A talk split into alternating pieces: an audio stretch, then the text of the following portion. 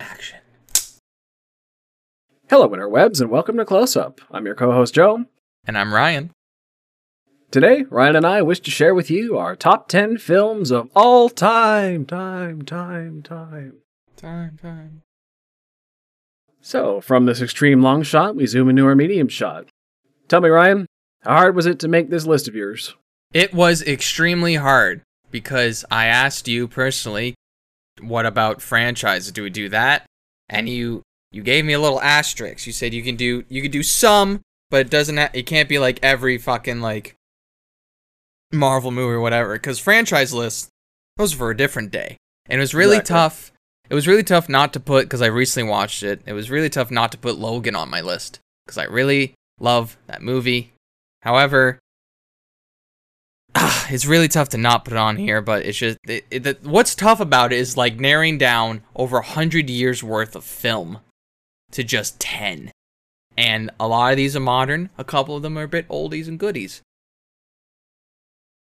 Yeah, so it's really tough. My number one is very. sup- Give me your honorable mentions that didn't make the cut. My honorable mentions: Three Ten to Yuma, the remake, Mm, Avengers: Infinity War and Endgame, uh, for the theater experience. Same with No Way Home, Casablanca, the All Rocky right. slash Creed movies, Top Gun Maverick. I do think it's it's up there. that's fair. American History X, the Planet of the Apes trilogy, the new one, Oh, yeah. Skyfall, Casino Royale, any movie shot by Roger Deakins. that, that's basically my honorable mentions, and that list could go on forever. But those are the ones I could have that that I've thought of recently or on the spot. Of course, Back to the Future and all that, but that's on the franchise list as well. Uh, St- Before I get into my honorable mentions, I guess we'll say if we happen to have any of the same movies on our top 10, you can just say, we'll talk about it a little bit, but I'll save more what I have to say for mine. We'll just, we'll just talk yeah, about Our, our own experiences with it more. if one uh, comes so- before the other, yeah. So I've had my top six solidified for most of this past decade, but the bottom four were the toughest to round out. And frankly, they're bound to change. I had to look deep into my soul to search for these answers. Some of the films I had to cut hurt me, but I had to be true to myself. Some honorable mentions from my list, in no particular order, include Lord of the Rings, The Two Towers, The Godfather, Captain America, The First Avenger, Mission Impossible, Fallout, Singing in the Rain, La La Land, Chinatown, Airplane, and Casino Royale also made mine. Wow, we had a yeah, we had a couple honorable mentions. La La Yep. Land, I completely forgot about that one. I love that movie. See Yeah. again, like, and we're gonna talk about movies that It's so hard. It's so hard to This cut. is tough, and people are gonna get mad. Very much so. They're gonna be mad at my number ten. Oh boy. So do you want to do me you me you or you me you me? Uh, why don't you go? I went first last time. Sure. So it brings us to our close up. My number 10 movie of all time, Ben Hur. The original Yeah, one. yeah, yeah, yeah. The three-hour one. Uh, four hours, actually. Jesus, It's an epic. I have not It's- seen this movie, but I've seen like the famous like chariot scene. Yeah. It is incredible.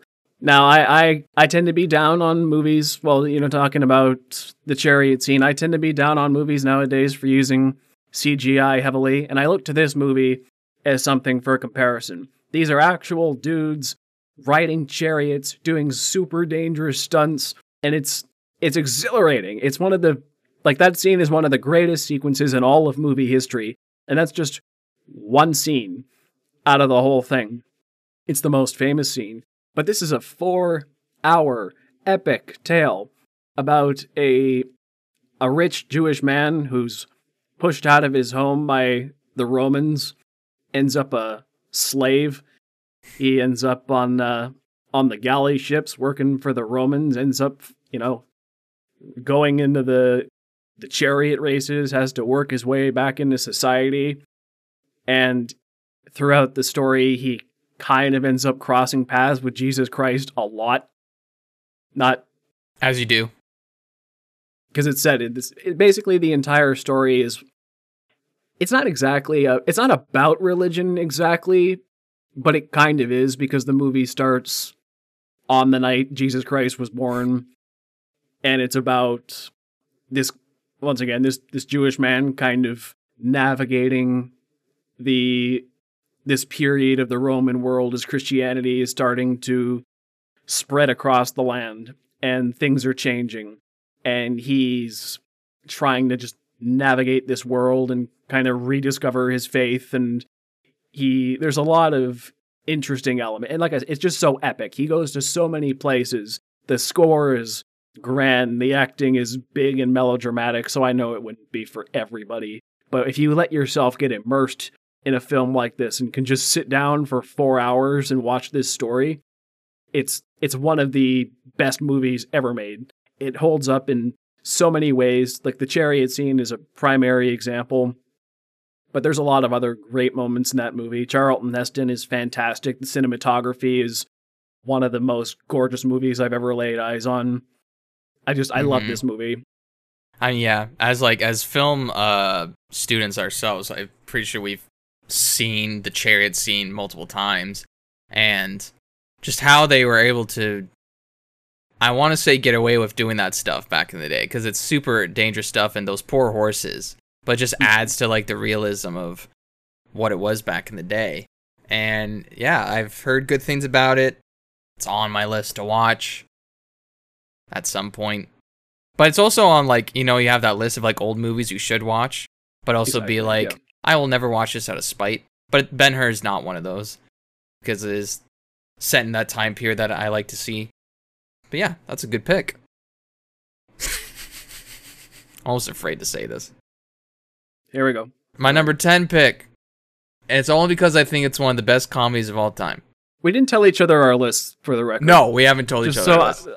I don't know what this is gonna say. My say. number 10 pick is The Other Guys, starring Will Ferrell and and Mark Wahlberg. The only reason, Have I seen? I don't think I've seen this one.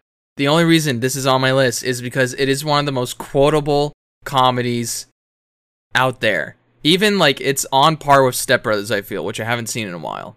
But with the other guys, you have like iconic lines from both Will Ferrell and Mark Wahlberg, even Michael Keaton in it. It's funny every time you watch it. It it makes me laugh every time. I really think this is like peak comedy for both of them, like working together and their respective like individual films. It just makes it makes me laugh every single time. I know it's insane to put on a top 10 list, but I do think it's one of the best comedies of our generation and and of all, All right, let's- time. Let's be clear here. This isn't necessarily It's a a, personal list, of the greatest of the greatest movies of all time. This is No. what we like, okay? Just Yeah. because you don't like it, you got a deal. It's our personal Okay. list. Ryan can put the other guys in his as number ten of all time, hmm And Joe will put okay. Rocky 5 as his number 1. and that's okay. I'm not denying that's. I'm not denying it. Oh, another honorable mention I forgot to say was the Harry Potter franchise, but that's a franchise. Anyway, but yeah, I don't really have much to say on it besides just the laughs. They're just really good. It's so quotable each line. There's gr- there's a great running gag where Michael Keaton is straight up just saying like title songs from uh, TLC, and he just doesn't notice it. He's like, "You're quoting TLC again." He's like, "I don't know what you're talking about." Like it's just, it's so good. Like Michael Keaton is so funny. Like he's an underrated comedic actor, and that's You got to start in comedy. yeah. I don't have I don't really have much else to say on that. Okay, my number My nine. other films are more serious. Don't Sorry. worry. Maybe at the end of this, we should do some. If we have time left, we should do some trends in the top ten. See what these movies say about Mhm. us. I don't know. Number nine, Rocky. The original, not five. Sorry, Ryan. That's don't don't put that on me. This movie is one of the most inspiring movies I've ever seen in my life. I'm, you know, I, I didn't grow up on the streets of Philly. And, you know, I'll, I'll admit I grew up with, you know, a, a decent amount of, of privilege. I never had to work as hard as Rocky in terms of, you know, being a poor boxer and whatnot. But I- I still find this movie extremely inspiring. Just the fact that no matter what you're trying to do, no matter what challenge you're trying to overcome, it's not necessarily about if you succeed, but going the distance is what matters. You can work your ass off, and it's an accomplishment in itself just to get, just to be in contention for something like this. For, for, you know, the final round against Apollo Creed. The fact that he even got to do that was the Mhm. accomplishment of the movie. The fight didn't matter. It was everything leading up to the fight. And it, Sylvester Stallone himself wrote this movie, I think, either in a couple days or a couple weeks. And the fight that he had to go through to get this movie made in the first place, it's kind of a, you know, it, it's kind of a parallel to the movie itself. And as He was and broke somebody, before making this movie. yeah. So as somebody in the film industry, the behind the scenes story, of Rocky and the Rocky movies themselves, they inspire me to just try my best, work really hard, even if I even if I don't succeed, the effort is good enough for me. It it's a personal accomplishment and I think that's a really powerful message that resonates with me ever since I've seen it. And it's Yeah. it's a big part of yeah. Good choice. One in in my honorable mentions. Great story, classic score, classic story. Hasn't really Yep. been replicated since, except within its own franchise except with its own franchise. to lesser degrees. I don't think it's. any, I think it's underrated in terms of how it's written and even the dialogue as well. I think it's like It's- the scene with him, tight. scene with him in the apartment when he's talking to Mickey as well is really well done. Yeah, yes, it's a really good movie. never even gotten his nose broken. Yeah, the little gig there. Even in, in the second movie, he was like, he's like, he broke my nose again. Like it's a good callback. All right, what's Ryan's Okay. number nine? Number nine is a little movie. It's not little. Called Troy. 2004 Troy. movie about the Battle of Troy between the Greeks and the Trojans, starring Brad Pitt. This cast is stacked. It's one of those movies that was definitely an Oscar bait film for the time with the cast in it. It's got Brad Pitt, it's got Orlando Bloom, the guy from the Bourne movies, the like the or god, I have to look it up now. It's got it's got the one movie, one of the few movies that Sean Bean doesn't die in, which is shocking. It's got Rose Byrne, Eric Bana, Peter O'Toole, Garrett Hedlund, who we talked about in Tron Legacy, who is definitely a Hollywood was trying to shoehorn in as trying to be the like the next Hollywood guy. Yes, Brian yes. Cox. Brian Cox is the guy. Brendan Gleeson. Like this cast is amazing. And this is one of the films that got me into Greek myth. Mm. Just how how it's shot, how the music is. I just it got me into like medieval times, like that era and Greek mythology. Now, that being said, taking Greek mythology and reading about the Trojan War based off because this is based off the book The Iliad. Yes. It's completely different. But for 2004, it's really good. It got you into it, didn't it? It got me into So- it. The book is insane. The gods are way more the gods are way more into it than um they're more involved in the book than they are in the movie. They've actually made characters a little bit better in my opinion in the movie than the book, Mm-hmm. especially with Hector. He's more he's kind of more of a badass. I I know I did I had to do like a whole report on the difference between the movie. It's really funny. Not to get off track, but one of the our assignments was to watch this movie and to analyze the differences, like pick a character and analyze the differences. I'd seen this movie so much before that I already knew off the top of my head who I was going to pick, and that was Hector. I just really love one. I've never, I've never seen this one. Yeah, It's really good. Brad Pitt. The uh, the fight between Bat, uh, Brad Pitt and Eric Bana, where it's like he plays Achilles, and it's Achilles versus Hector. I won't go into spoilers, but yeah. right. their one-on-one fight is some of the best choreography that I've seen in terms of around that time with, with sword combat. Brad Pitt literally does a Superman punch with a spear. And I know that doesn't sound right, but when you see it, it makes sense. Hmm. He literally does like a full wind up and with a spear. Brad Pitt, he's like at his most shredded that he's ever been, I think, besides Fight Club or whatever. The acting's really good. It's just, if you love medieval like and the mythology too, you're gonna you'll love this movie. And it just it got me into it. It yeah, I love it. All right.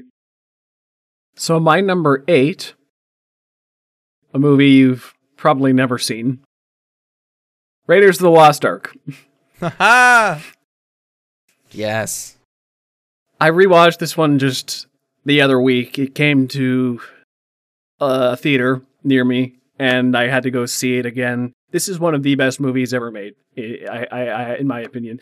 It's just, it was a very simple concept by two of my favorite filmmakers of all time, George Lucas and Steven Spielberg.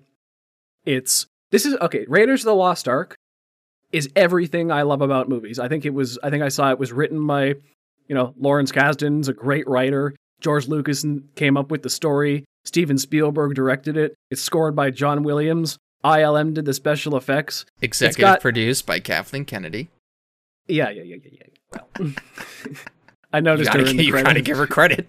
Kathleen Kennedy was there and She did gave money. work on it. I don't I don't know what she did exactly, but Gave this money. is kind of this movie is Hollywood firing on all cylinders. Pretty much all some of my all of my favorite talents in in movie history pretty much worked on this movie.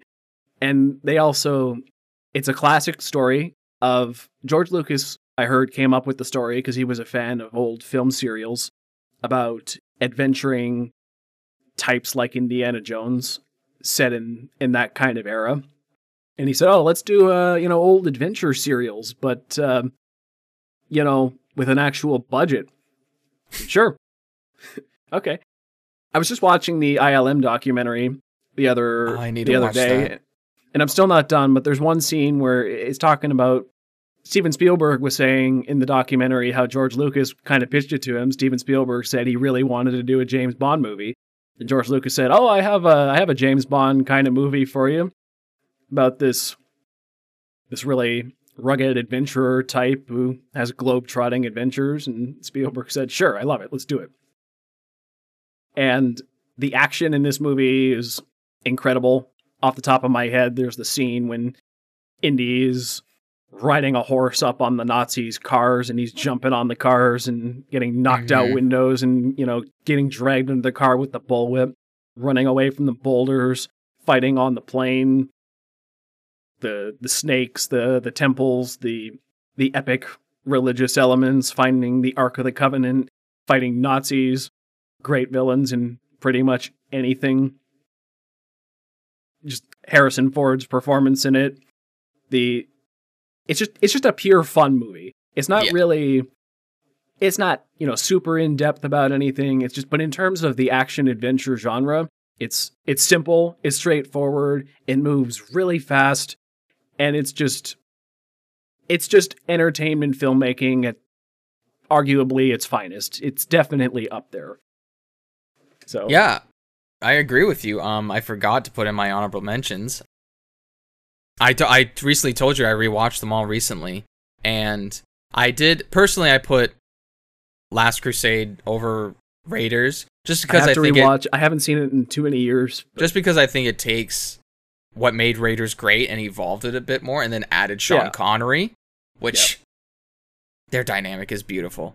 So yeah, I really I agree with you there. I love both those movies. I might say The Last Crusade in the top ten in another five, ten years. I don't know. Like I Yeah, said, this bottom this bottom four of mine can change. It's such a but- it's such a fun movie. There's that joke in Big Bang Theory where it's like if Indiana Jones wasn't there, then nothing would change, but still That's a fun true. movie. It's not true. It's a great movie. Hmm. Yeah, Harrison Ford nails it. Yeah, I, when I told you I rewatched all of them, even the fourth one, I still kind of enjoyed a little bit because it's still good. like it's still got like that fun adventure to it. Harrison Ford is trying. It's you the worst. It's look. I said it before about Rocky Five. I'll say the same thing about Kingdom of the Crystal Skull. It's the worst one but it's not bad. Yeah. It's like you can't really it's kind of the same not to bring up God of War again, but like God of War Ascensions. It's like it's the worst one, but it's not bad. Yeah. Some people hate it though. Anyway, my number right, what's your number? we're on number eight. Number eight is an oldie and it's a goodie. It's an Alfred Hitchcock movie Oh, okay. and it's Rear Window. I Right. saw this a few years ago because there were so many remakes and like reboots of this movie. I was like, you know what? I just want to re I just want to watch it for myself. Just to be like cuz I like Alfred Hitchcock. I like the lead actor who I can't fucking remember his name. Oh, that's uh, is that Jimmy Stewart? It, somebody it's? James Stewart, so I think James you're right. Stewart. Yeah. and I think it's a really good thriller where basically the premise is if nobody knows what the premise is this guy's this photographer he's stuck in a wheelchair in his little complex and all Got a he's broken leg. got a broken leg and all he can do is just he's been watching his neighbors for like the past few weeks or whatever because that's all he can do. It's very Is it like for- yeah. it's very like hollywood like soundstage but it could be made into a play which i it looked like to me. Hmm and he can, he's been watching his neighbors for like the past two weeks, and he notices that he has a sneaking suspicion that his, that a husband and a wife got into a fight, and that the wife has been murdered, and he's doing all the context clues. He's a photographer, so he's zooming in, doing the pictures. It's a really good thriller and a mystery of this guy trying to solve the problem, and But he never leaves his apartment because he's got a broken leg. So he's trying to figure out this whole thing just from inside his apartment with his camera and Exactly. free time. and uh, have you seen this? It's really good. Oh yeah, uh, it was. Yeah. I don't remember the details because it was a long time ago, but I, I Yeah. have seen it. I really enjoyed Rear Window. It's a great pick. And oh wow, it's just under two hours. Does not feel like it. Jimmy Stewart is great. He's got chemistry with the lead actress, which is really good. Who I th- Grace Kelly, I believe, who that character yeah. is, and uses her at one point to go and do contact clues. And the finale is some of the most intense stuff I've ever seen in a Hitchcock movie. Hmm. Not the most, but some of the most intense. And Hitchcock is pretty known for being pretty intense. So that's the god something. of suspense. So Yeah. I think it's just really good. Ends on a good note. I think it's just a simple story shot to perfection, done really well. And I really want to rewatch it again. Also, it's Okay. James Stewart. He's like a like a god actor, you know? Yes. All right, my number seven. The original Spider-Man by Sam Raimi. A classic of the superhero genre, and probably the first superhero movie I ever saw. It was either that or Adam West's Batman 1966 movie. To me, the, the two of them were the earliest superhero movies I remember in childhood.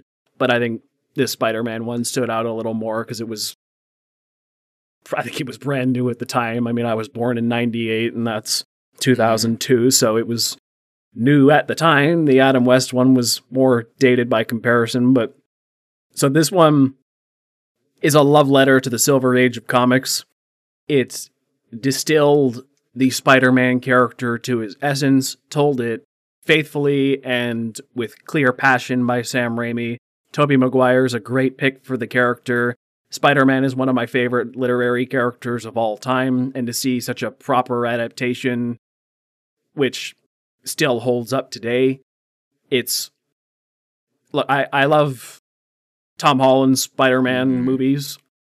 They're they're good. Tom Holland's probably my favorite live action Peter Parker Spider Man, but Spider Man 1 and 2 by Sam Raimi are still the best Spider Man movies. I'm not counting Into the Spider Verse, but Yeah, yeah. live action anyway, but the first one in particular is still my favorite. Willem Dafoe's Green Goblin is an all timer, so great they had to bring him back 20 years later. That last fight in the in the abandoned hospital, still probably the most brutal superhero movie final Oh, showdown yeah. of all time. When he's getting the crap kicked out of him and blown up and cut and bloody. Godspeed, Spider Man. Yep. James Franco, Kirsten Dunst, Rosemary Harris, all oh. fantastic supporting cast in that movie as well. He actually Sam Raimi manages to make New York feel alive. All the all its characters. Yeah, because this is a this was a post 9/11 movie. Yeah, I- in the teaser trailer, it's famous Twin for having the the- twin yeah. towers in the thing, and then I think he might have like gone back and added in a scene of New York sticking together when they're standing up Oh, to crap. Green Goblin. sorry, sorry. I just I forgot. I I mentioned supporting cast and I forgot to mention J.K. Simmons, Oh yes, yes, yes, yes. J. Jonah freaking Jameson, Classic. endlessly quotable. My brother, he's a, this is one of his favorite movies of all time, and he quotes it endlessly all the time. It's so Shut up, get out. yeah. It's just it's a it's It's a one very of the most quotable movie. Yeah. yeah, it's one of the most perfect superhero movie adaptations. And I also love that there's a sense of, even though it's funny and quippy, there's a sense of self seriousness to it. I, you know, can you imagine? The music. Well, can you imagine a lot of the modern MCU, even that last scene at the graveyard when he kind of friend zones Mary Jane and he's he's monologuing about, you know, this is his gift, this is his curse, and Yeah. he's it's very it's kind of heavy stuff sometimes and i appreciate that you don't see a lot of superhero movies doing stuff like that now Mhm. spider-man's amazing It's a very Uh, good. i didn't even mean to do that What happened? I I said spider-man's i said spider-man's amazing i didn't mean to do that Aha! That was good. Yeah. Yeah, that's a very good pick. Grew up on that as well. Tobey Maguire is still my favorite Spider-Man of all time. When I I rewatched most of them before No Way Home, and yeah, it's just it's just childhood nostalgia, but it's great. It to me, the Tobey Maguire ones feel more like a comic book movie. That's what it is. Okay, my number seven is another Hitchcock movie, and it's Psycho. I I've told you this before. I am a sucker for black and white stuff. That not not saying like 1920s, 1930s, like that stuff, but like just the 40s, color 50s. aspect of it, the color aspect of it. I think it's a really awesome story with an amazing twist right in the middle. You're following spoilers for people who haven't seen it. You're following Right. this one woman who marion crane Marion Crane, who is an embezzler or she stole That's money she stole money from her boss, runs away. So you think the whole movie you're following her the whole time, and She's then the first one we meet clearly the protagonist like maybe Sure. a third third of the way through the movie meets Norman Bates and then gets murdered like right away. So now the movies become who like who killed her? Yeah, the classic shower scene. Which fun fact, it's the first ever movie to show a toilet flushing, which is really weird fact, but that's what the fact is. It's got the classic shower scene. It's the the yeah the re re re that's been used all over media ever since. And The actor for who does Norman Bates is really good. it's probably the most iconic death scene in movies Yeah, Is that fair to say? One of the most iconic, just horror movies in general. I re I watched this a couple Halloweens ago with my brother for the first time, and he like he likes movies a lot. I don't know if he likes like older movies, but he really enjoyed this. And yeah, I th- it's just there's there's no, so much I want to say about Hitchcock, but just everybody knows like it's just a masterwork of filmmaking. It's got twists that just come out of nowhere. It it's very suspenseful. The music's really good. yeah There's something, and even like later on, on like not talking about the remake, like fuck the Vince Vaughn one, but the uh, Bates Motel. I watched all of that recently, and it pays homage to the original Psycho movie very well. It just shows Bates how Motel. Bates Motel is sometimes great and sometimes, sometimes really great, pisses me off. Yeah, The first couple of years were not great, but seasons three, four, and five, uh, like four and five in particular, were incredible. yeah. But th- those first couple years, though, were. Mm. But yeah, it's. I just think Psycho is a really good horror movie. Yeah. All right, so we're kind of running out of time here, so let's maybe blitz through number six. And All right. uh, all right, my number six, The Great Escape. From Oh, uh, not. Yeah, this is probably my favorite war movie. It's so if you haven't seen The Great Escape, because I feel like this is probably the most niche, one of the most niche picks on my list here. But The Great Escape is a movie set in a POW camp in World War II Germany. And the entire thing is about this group of soldiers from different backgrounds. There's some Americans, there's some Brits, there's some French guys, and Steve McQueen. Steve McQueen. And they're all trying to figure out how to escape this camp. And they make this big plan of escape where they're digging tunnels underneath the underneath the camp without anybody noticing. And the entire time they have to the tension is will the Nazi soldiers find them? And this is based on a true story too, Mhm. about a real life escape from from a from a Stalag in World War II, which I think adds even more weight to it. It's it's you wouldn't know it's a true story. It's so fantastical what they did here that you wouldn't know it was that it really happened. But Steve McQueen's character is uh, he's one of the standouts, the cooler king, as they called him. He's the guy who always threw himself on the sword, got in trouble, got sent to the cooler, he bounces the wall up the ball up against the wall. And there's for a war movie, it's it's one of the funniest war movies I've ever seen. It's not a Mhm. comedy, but it's you know, these guys aren't fighting in in the front lines, so they can kind of joke around, just be dudes having fun and you know, sometimes when they're not working. Mhm.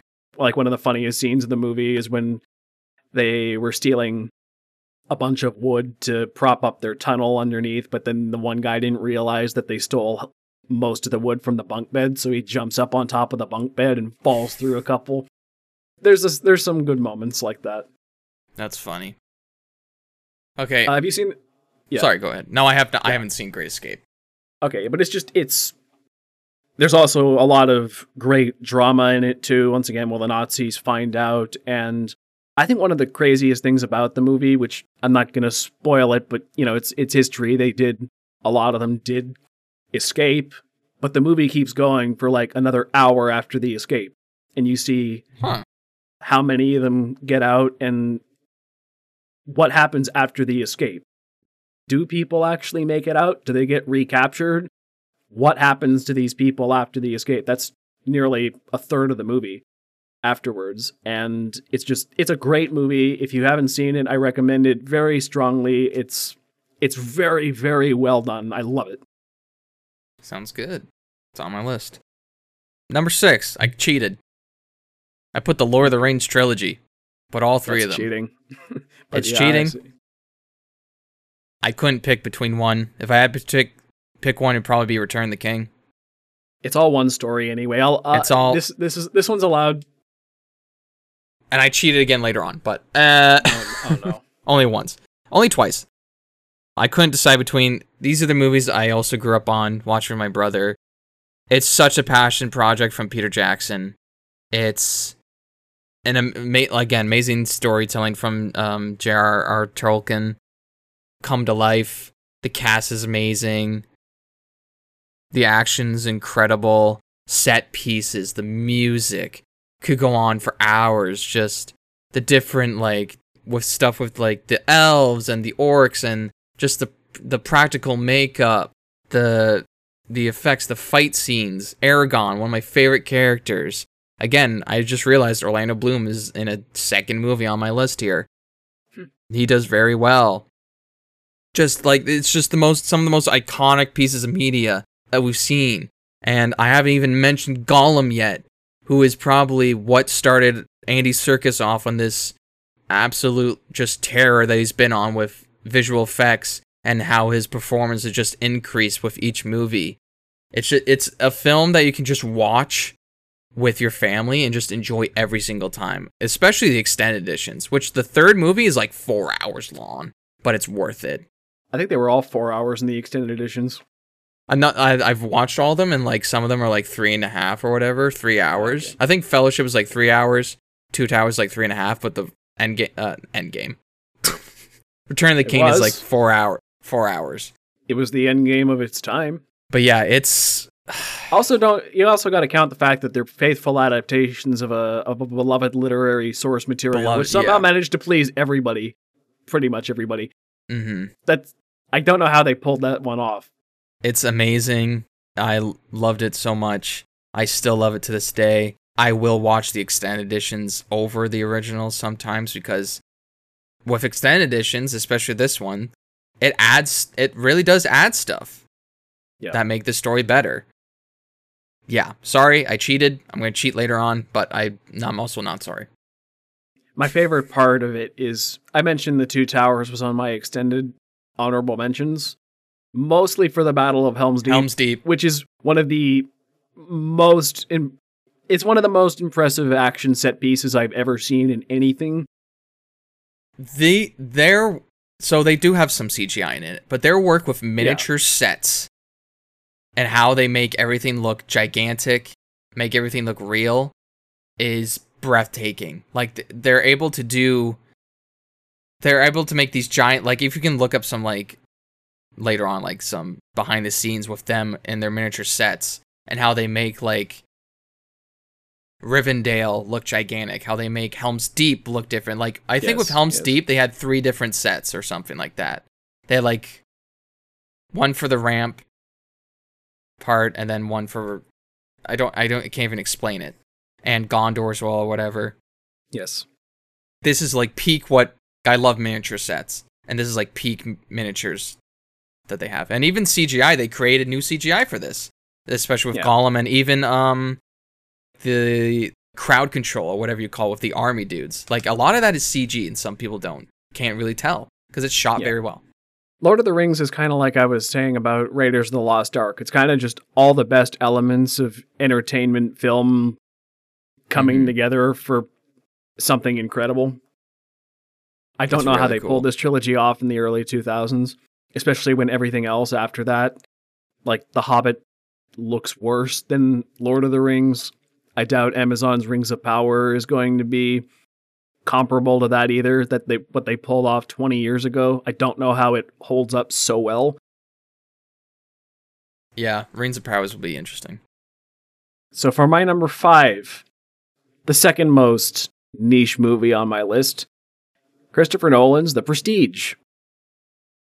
His most underrated movie by a wide margin i think I don't, have you seen the prestige I have not. Okay. I know I know I know all the stuff though. I know like everything that happens. yeah, it's it's incredible. It's one the movie is one big magic trick. And the way he pulled it off, I don't even know. The opening monologue talks about how there's three elements to any magic trick. I what was it? There was the there's the the pledge, the turn and the prestige. And the movie uh, the entire movie structure, I think it's basically done in the three act structure is basically that. The opening is the pledge. It talks about, it introduces it to you, introduces the world, kind of sets you up. The turn is when everything, the magic trick's actually going on, but it redirects you to look elsewhere. And the prestige is the third act when it's all revealed to you and your mind's blown. So I love how the movie is structured like one big magic trick. It needs a rewatch to actually understand everything that's going on. The twists at the end are kind of like mind blowing. And I know they won't work for everybody. Some of it gets a little bit out there. But I just thought it was brilliant screenwriting and filmmaking craft how he managed to weave this tale together and mis and the misdirection. It's just it's masterfully done. It's Hugh Jackman, Scarlett Johansson, and Christian Bale will all deliver incredible performances. I love the originality, the idea of okay, so this movie is just about two rival magicians in the in the 19th century who are just constantly trying to one up each other. Just the exploration of this toxic rivalry which ends up kind of destroying both men's lives just to get the attention of audiences. I think that's nearly an even more relevant story today with everybody going way out of their way to gain attention and try to shock people and amaze in any way they know how, even when they're putting their lives on the line. And so, yeah, it could be more applicable today than even at the time it was released. But I just, I just think this is a really well crafted movie, and it still blows my mind when I watch it. Highly recommend this one. Definitely one of his best. It's one of those movies I haven't watched because it's just been spoiled to me so many times. I feel like I don't need to see it, but I, I do want to see it. Christopher Nolan's one of my favorite directors. It's it's like those are the two movies I haven't seen from him is Interstellar and The Prestige. Recommend both. Yeah. But yeah, the, very good pick. I'm Ryan's five now, right? Yeah. Number five had to be in here. Quentin Tarantino movie, Pulp Fiction. Master Alright. class screenplay. That's all I have to say. Some people will say Inglourious Basterds is a better movie or Django Unchained. No, he hasn't beaten Pulp Fiction yet. It's one of his be- better films. Just how it's structured, the storytelling. It's not all the again, the cast is stacked. You got John Travolta in a comeback role, Samuel L. Jackson. You got Bruce Willis. You have sh- shocking scenes that happen. You have Uma Thurman. Shocking scenes that happen with like the whole Gimp scene just comes out of left field. It feels like the reason why I like Pulp Fiction is because it feels very Hitchcocky. Like it feels kind of like it comes out of nowhere, but you like you just accept it, like that type of suspense. And you have all these like you have all these different characters from different walks of life in this town, but they're all connected in a way where you like you believe their connection and it's told very well. And just the di- like just the different dialogue scenes in it they're all iconic. Like the royale with cheese the you know with the watch from christopher walken who's in it for just a scene you have them talking in the diner you know tim Yep. Roth's in it as well the end scene. It's just a beautiful work of dialogue beautiful work of acting studied to death in film classes and acting classes and it's one of his best and will probably never be topped My number four, Grease. Another movie which is just for me pure fun. This is a movie I have a lot of nostalgia for for a couple reasons. When I was a kid, it used to just be because I loved the music. My mom always used to tell me how when she was a kid and when Grease first came out, she saw that movie about 20 times the summer it first came out, wow which is crazy to me. Tickets rest in peace back- olivia newton-john Uh yeah, that yeah, that hurt when I heard that news. that really hurt me too Yeah. But this movie is just like it, I have like I said, I have a lot of nostalgia for it. The music is incredible. My favorite song on the soundtrack is Those Magic Changes by Sha Na, which is a very deep cut. Most people don't know if they it's not even really played in the movie much. right That's how big a fan I am. I just I have that really deep cut knowledge on the other songs on the soundtrack. I like that when I was a kid I didn't really know what was going on, but when I was an adult I caught all the innuendo and jokes and kind of understood it on a different level. And I think it's very relatable for me when I was in high school especially because I think it's it's about messy relationships and making oh, I'm so in love with this person, so I'm going to do a lot of stupid things, even though you're probably not right for each other. Or like Kenickie and Rizzo, who act way older than they actually are. They try to put on this front to being really tough when they both just need help. hmm Or like Frenchie making really dumb decisions, like dropping out of high school to go to beauty school when she's not that good beauty at it. school dropout Yeah. So it's just there's a lot of relatability to it for for me in high school and I also in high school drama class I also played in uh performance of Grease in grade 10 and oh that's so that awesome so that's another so that's another bit of nostalgia for me there because I I think I think back to my own high school experience and kind of just it's also to me emblematic of a simpler time in one's life. Just like in Grease this is their graduating year. This is when they're about to go off to become adults. And you know the it's like the song at the beginning says there ain't no danger. We can go too far. We start believing now. We can be who we are it's that's kind of what high school was like. You could just do whatever you wanted, be as stupid as you wanted within reason, and there was kind of you didn't have to face a ton of consequences, and it just kind Mhm. of it just brings me back to that time of oh, now that I'm an adult, especially, I'm like life was easier back then. This just makes me want to go back to high school when things were easier, when you just hung out with your friends all the time, doing stupid stuff, having witty banter, when worrying about relationships was the biggest thing. Real Yeah. problems weren't really. So that's what Grease means to me. This is a classic like musical. It's a feel good movie. I Yeah. I love I love this good. pick. I'm yeah, if I need I will a, if I need to pick me up, this is what this is the movie. I will I'd never be over Olivia Newton John dying. Eh, this is Yeah. just as the time recording. This has just happened like this week. Yes. So it's very tough to see that. A lot of lot of actors dying this year from like older movies that are breaking my heart. Yeah. Number four for me. This is my second and final cheat. Godfather Part One and Two. I can't decide Also- between. It's an acceptable cheat. I can't decide between the two. Can't do it. They're both masterclass works of art. If you just hear about the backstory of how The Godfather Part 1 got made, it almost never happened. There's a show on Paramount Plus called The Offer, and it goes to show all like the hoops that the producer had to go through just in order to make this mo- movie and how he even had to talk to the mob about it like you're not going to like put us in a bad light. It's like no, this is what I'm doing. Like this movie's about family. And just how like the the studio heads tried to cut a bunch of stuff out like just like how could they do that? But this isn't about The Offer. This is about Godfather. Marlon Brando, Al Pacino, Diane Keaton. Diane Keaton, Robert De Niro in part 2. Like top dogs Robert Duvall. and act Robert Duvall, Talia Shire. Talia Shire.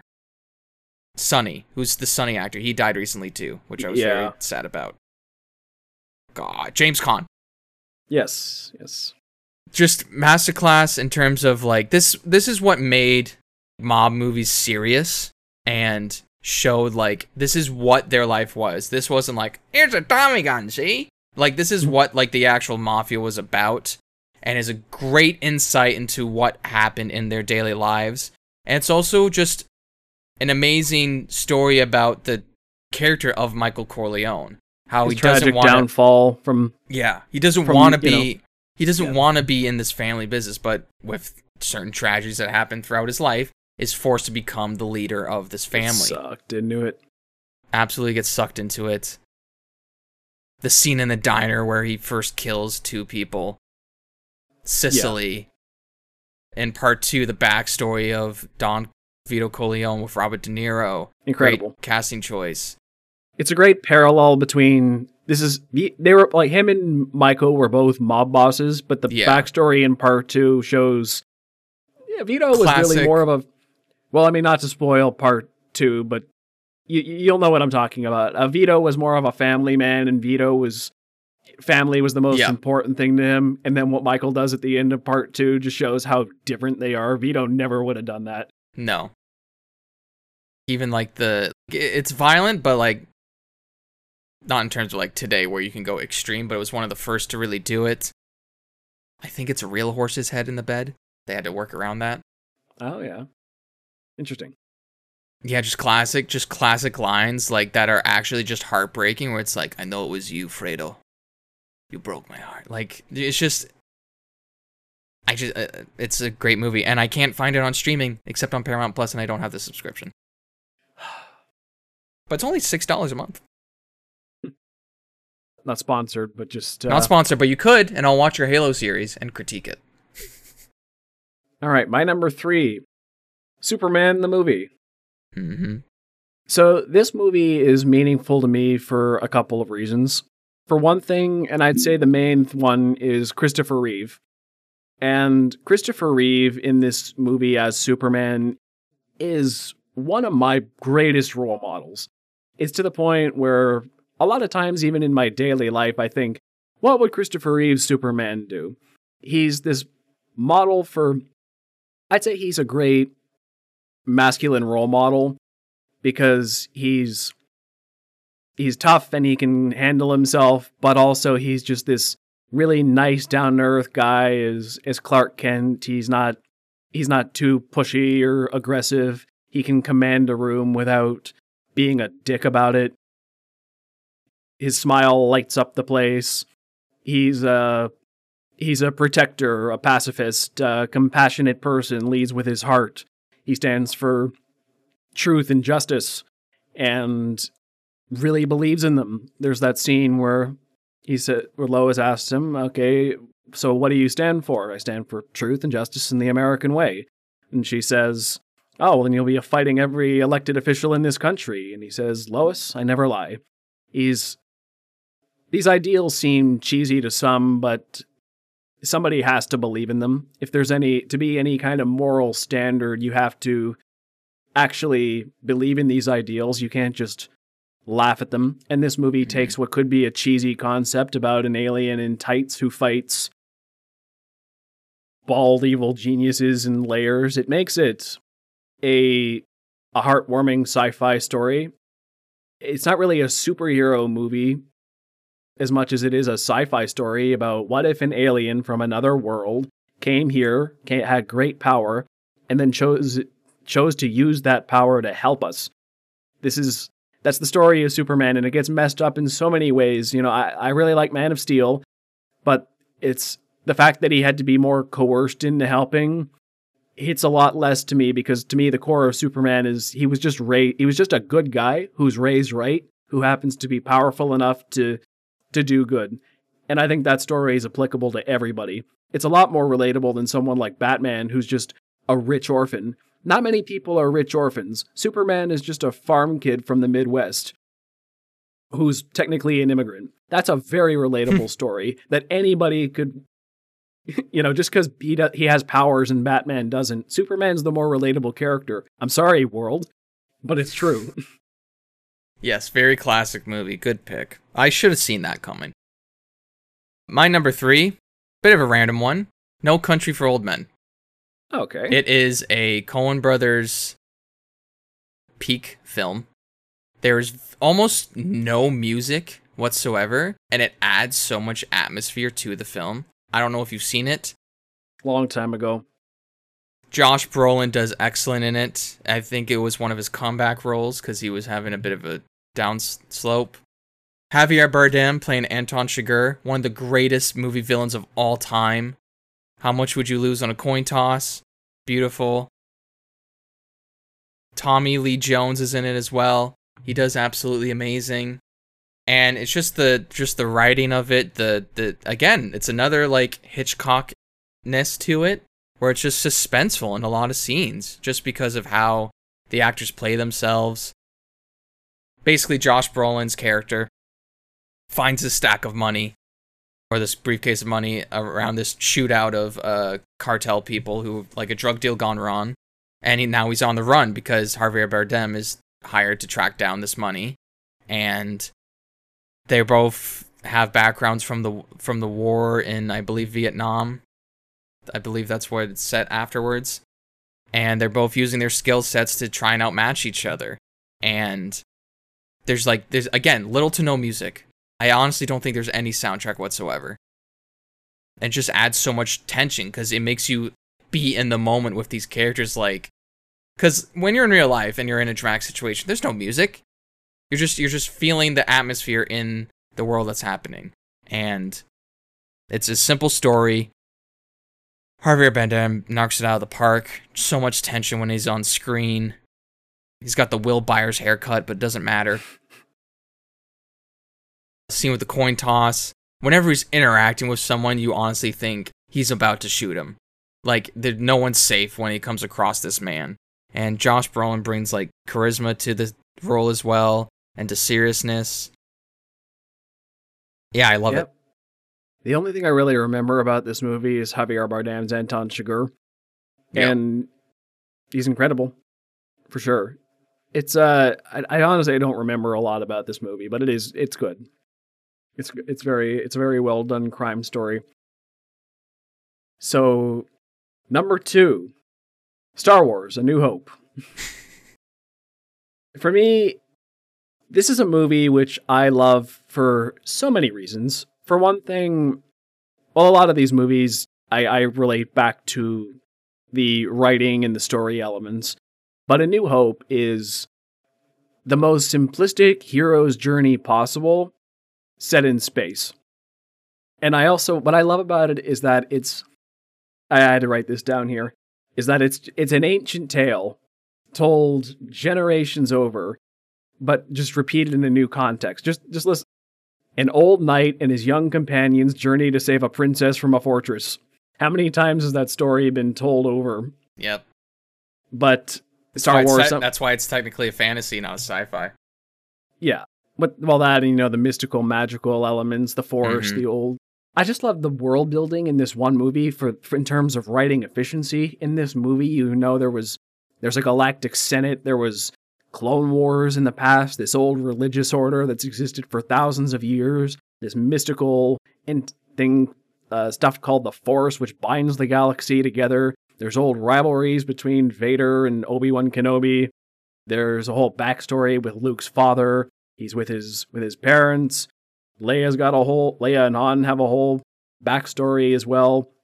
Everything in the universe feels used, abused, and lived in. The movie starts you off in the middle of a story. The opening crawl gives you some background, but the Empire's just chasing this Tantive 4 with the Death Star plans, and you're like, what's the Death Star? Why are they chasing these people? I mean, Rogue One kind of sets that up 40 years later, but I just love how A New Hope Mhm. starts you out the gate running. You're you're just in this world and you have to kind of figure it out as you go. It's what they did in that world is also incredible. All the special effects that they had to come up with. They invented so many things for this movie, visually speaking. They created ILM just to make this movie, and how many things has ILM gone on to do? Uh, it's a great documentary. I need to plug it again because it's it's so informative. I need I need to watch it. the the sound effects, the the the characters, the the set The designs, effects the- themselves, yeah. the, the iconography, just so much iconography packed into 2 Mhm. hours. It changed the movie industry. There's pre Star Wars and then there's post Star Wars. It's there used to be A movies and B movies, and Star Wars was just this random B movie. You know, junk Now sci-fi. it's the most one of the most popular IPs out there. Yeah. And one thing I will say compared to other movies on this list is a lot of these things are adaptations. They're from plays or comic books or from book books, sometimes video games, not on my list or yours Book so books. far, but but Star Wars is one of the few franchises on this list, well, few movies that came just out of the mind of George Lucas and put right to film. So it's it's a in terms of a top 10 movie list, Star Wars isn't a bad one to pick, I think, because it's Yeah. like four movies. It was always ever just a movie. And I also love A New Hope compared to the others because it's standalone. They, at the end of that movie, it could be the end. Yeah. You can't watch it. You can't watch Empire Strikes Back or Return of the Jedi or any of the prequels without a little bit of context. That's a New true. Hope's the only one you can watch without context, and it's just, oh, this Mhm. is a really cool movie. And Yeah, it changed my life because it made me want to become a screenwriter.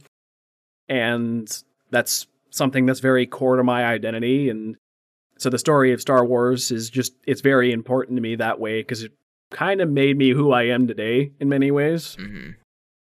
A lot of the biggest aspects of my personality. New Hope is a great example for like up and coming screenwriters like us who have an idea and have an idea that's like an original IP and it can work. It can work with the right amount of time, with the right amount of patience and um, support that you have. There's just to go back on ILM, they literally had to like physically cut out film to make those like scenes in space work. Like that's Yes. ridiculous. I don't know if they say that in the documentary yet. I haven't watched it, but so they had to good. invent whole And one of my systems. favorite one of my favorite movie moments of all time is Luke and those twin suns. Amazing work. Yes. John how many John Williams stuff do you have on your list? Let's see. Superman, Star Wars, Raiders of the Lost Ark. That man's Uh, that man's iconic. He needs to have like an honorary Oscar named after him or something. yeah. My number heard- 2, I think my brother told me he's he's one of the biggest John Williams fans. He's got an Oscar nod in basically every decade: 60s, 70s, 80s, 90s, 2000s, 2010s. I think I the think he's 2020s only won as like well. 2. He's only won like 2. But he's been nominated for an Oscar in about seven decades. That's amazing.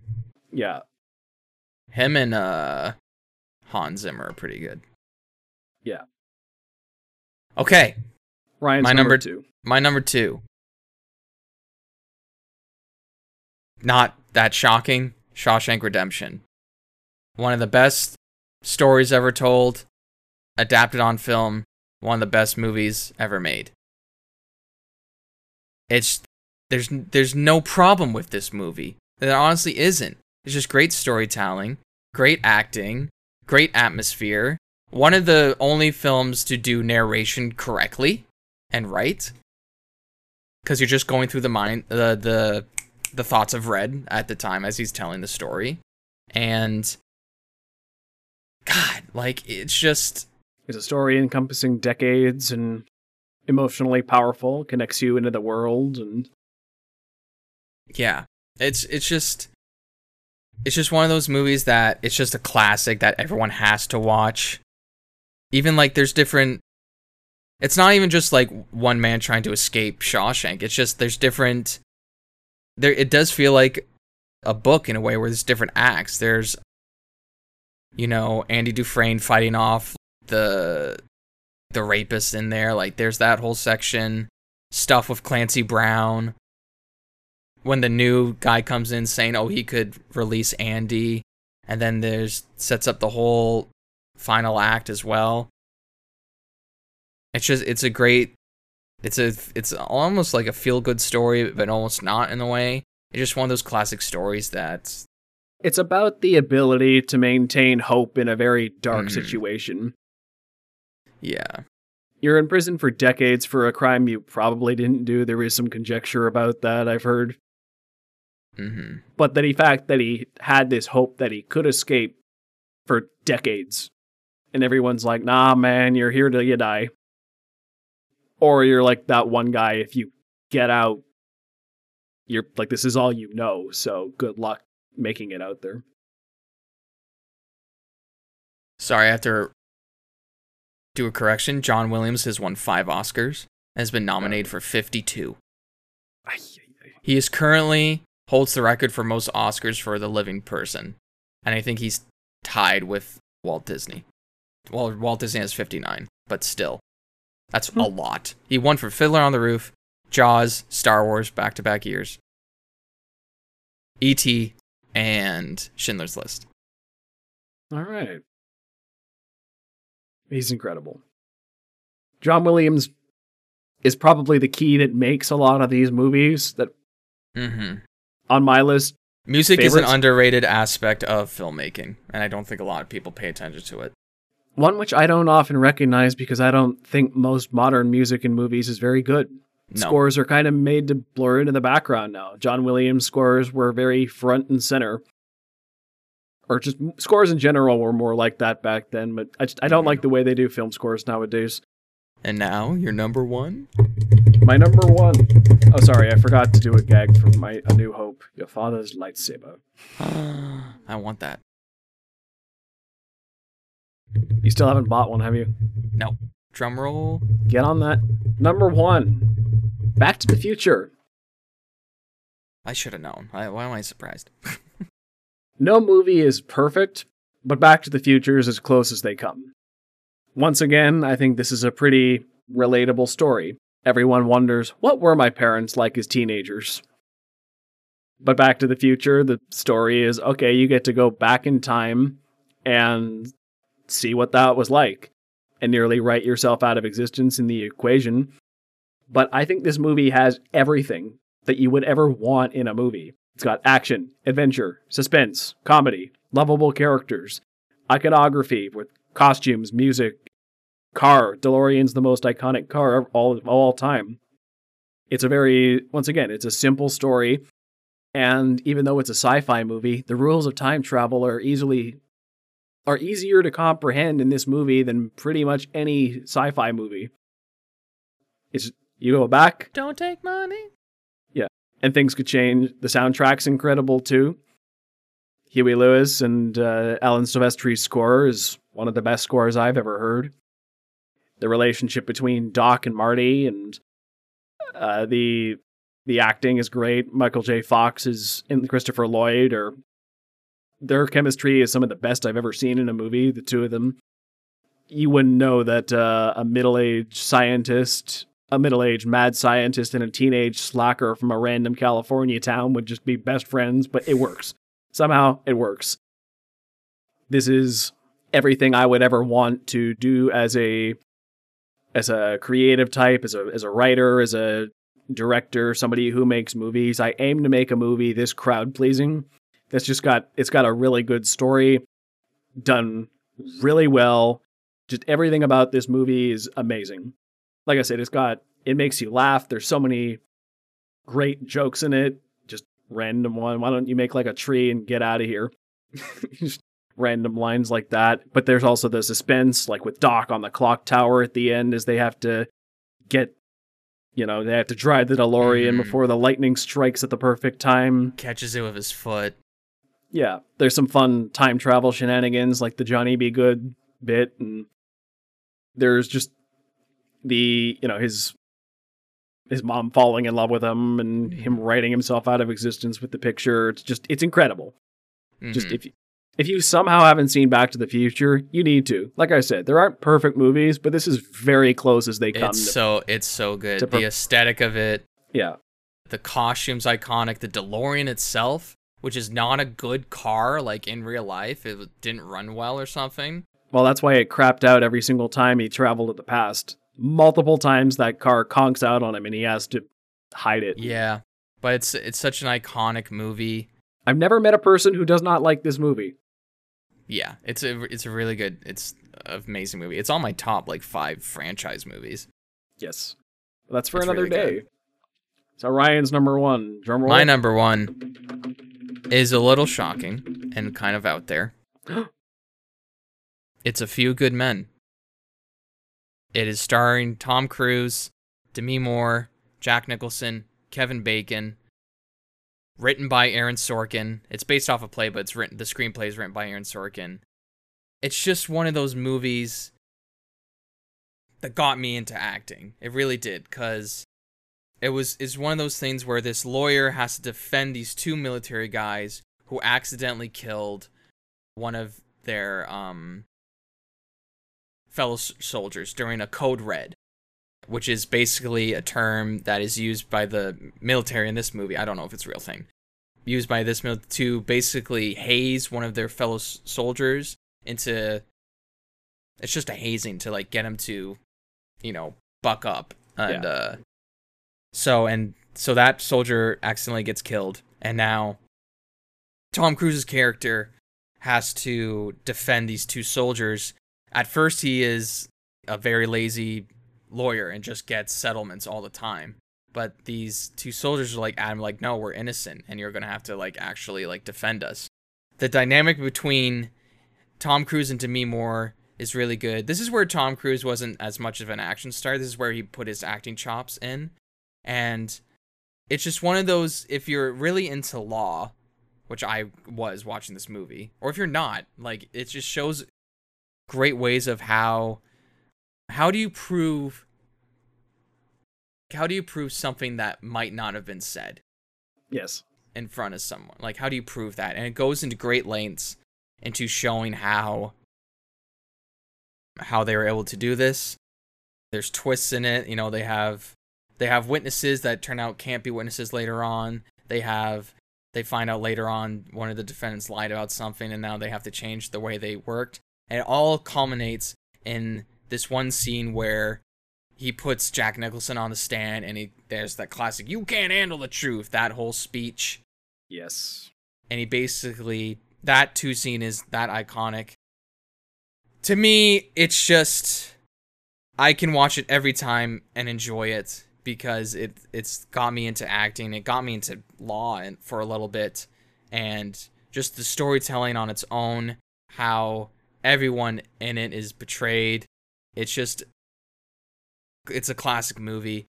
It's it's out there and I like it uh, as a pick. This one I still haven't seen. It's on my list. I want to see it. And It's so good that I bought a Blu-ray copy, not knowing that I had a DVD copy at home. That's how good it was. all right, so let's recap our top 10s quick here. So my top 10 Ben Hur, Rocky, Raiders of the Lost Ark, Spider Man, The Great Escape, The Prestige, Grease, Superman the movie, Star Wars A New Hope, Back to the Future. My top 10 were The Other Guys, starting from number 10, 9 Troy, 8 Rear Window, 7 Psycho, 6 Lord of the Rings Trilogy, 5 Pulp Fiction, 4 Godfather Part 1 and 2, 3 No Country for Old Men, 2 Shawshank Redemption, number 1 A Few Good Men. Now necessarily these are not these are not I noticed trends in both of ours. mhm. I, I don't know about you. Oh, I noticed- For your trends, I noticed pretty much every one of yours is a crime movie. Yeah. They're all about so. they're all about criminals or investigating criminals Suspense, or yeah. or sus- just uh, let's see out of let's see there's I don't know what Probably the other guys is about. Yeah. So like Rear Window, Psycho, Pulp Fiction, Godfather, No Country for Old Men, Shawshank Redemption, and A Few Good Men. They're all about legal or crimes or criminals or prisoners or Yeah. I, I just think I just think that's I love mystery movies, I guess. Your uh yours is uh John Williams. John Williams, Steven Spielberg, kind of that that kind of crowd. Uh, That fun I- like adventure movie, yeah. yeah. like, most of mine are kind of movies. adventure movies or epics or just Mhm. kind of fun and lighthearted. Like my top four: Grease, Superman, Star Wars, Back to the Future, the original Spider-Man, Raiders of the Lost Ark. And if anyone pretty- watching disagrees with these films, I don't care. These are our personal yeah, lists. exactly. These are the movies we will enjoy. I just think it's kind of funny that your your top ten is more heavy and crimes and like crime serious crime dramas, and mine are a Mhm. bit more lighthearted adventure classics. Well, I kind of looked into this like when I was making these lists, were because there are movies that I'll just watch just to enjoy, but I had Yeah. to think about also Uh, what really resonates? with what really resonates with me, and also like what do I consider like top tier like writing and direction and Yeah. yeah. Not to say that the other guys is top tier writing, but that's the only like feel good movie that I have on there, and I had to include it because it's like And I think it's one that's of the better okay. comedies. one of the better comedies out there. Okay, let's plug our socials and get out of here. Like a tree. Well, if you want to, and you should, you could follow me at Ryan Walker Official on Instagram and on TikTok. you can find me on Instagram and TikTok at ThoughtPlane Media and our Facebook page at the same name. Find further film discussion and entertainment reviews on thoughtplane.ca forward slash articles. And if you'd be so kind, you can support ThoughtPlane Media on Patreon, link below. Also, be sure to leave us comments and reviews, that's a big help. And how about clicking that like button if you enjoyed this? We hope to see you on the next close up with Ryan and Joe. Till next time, and that's a wrap.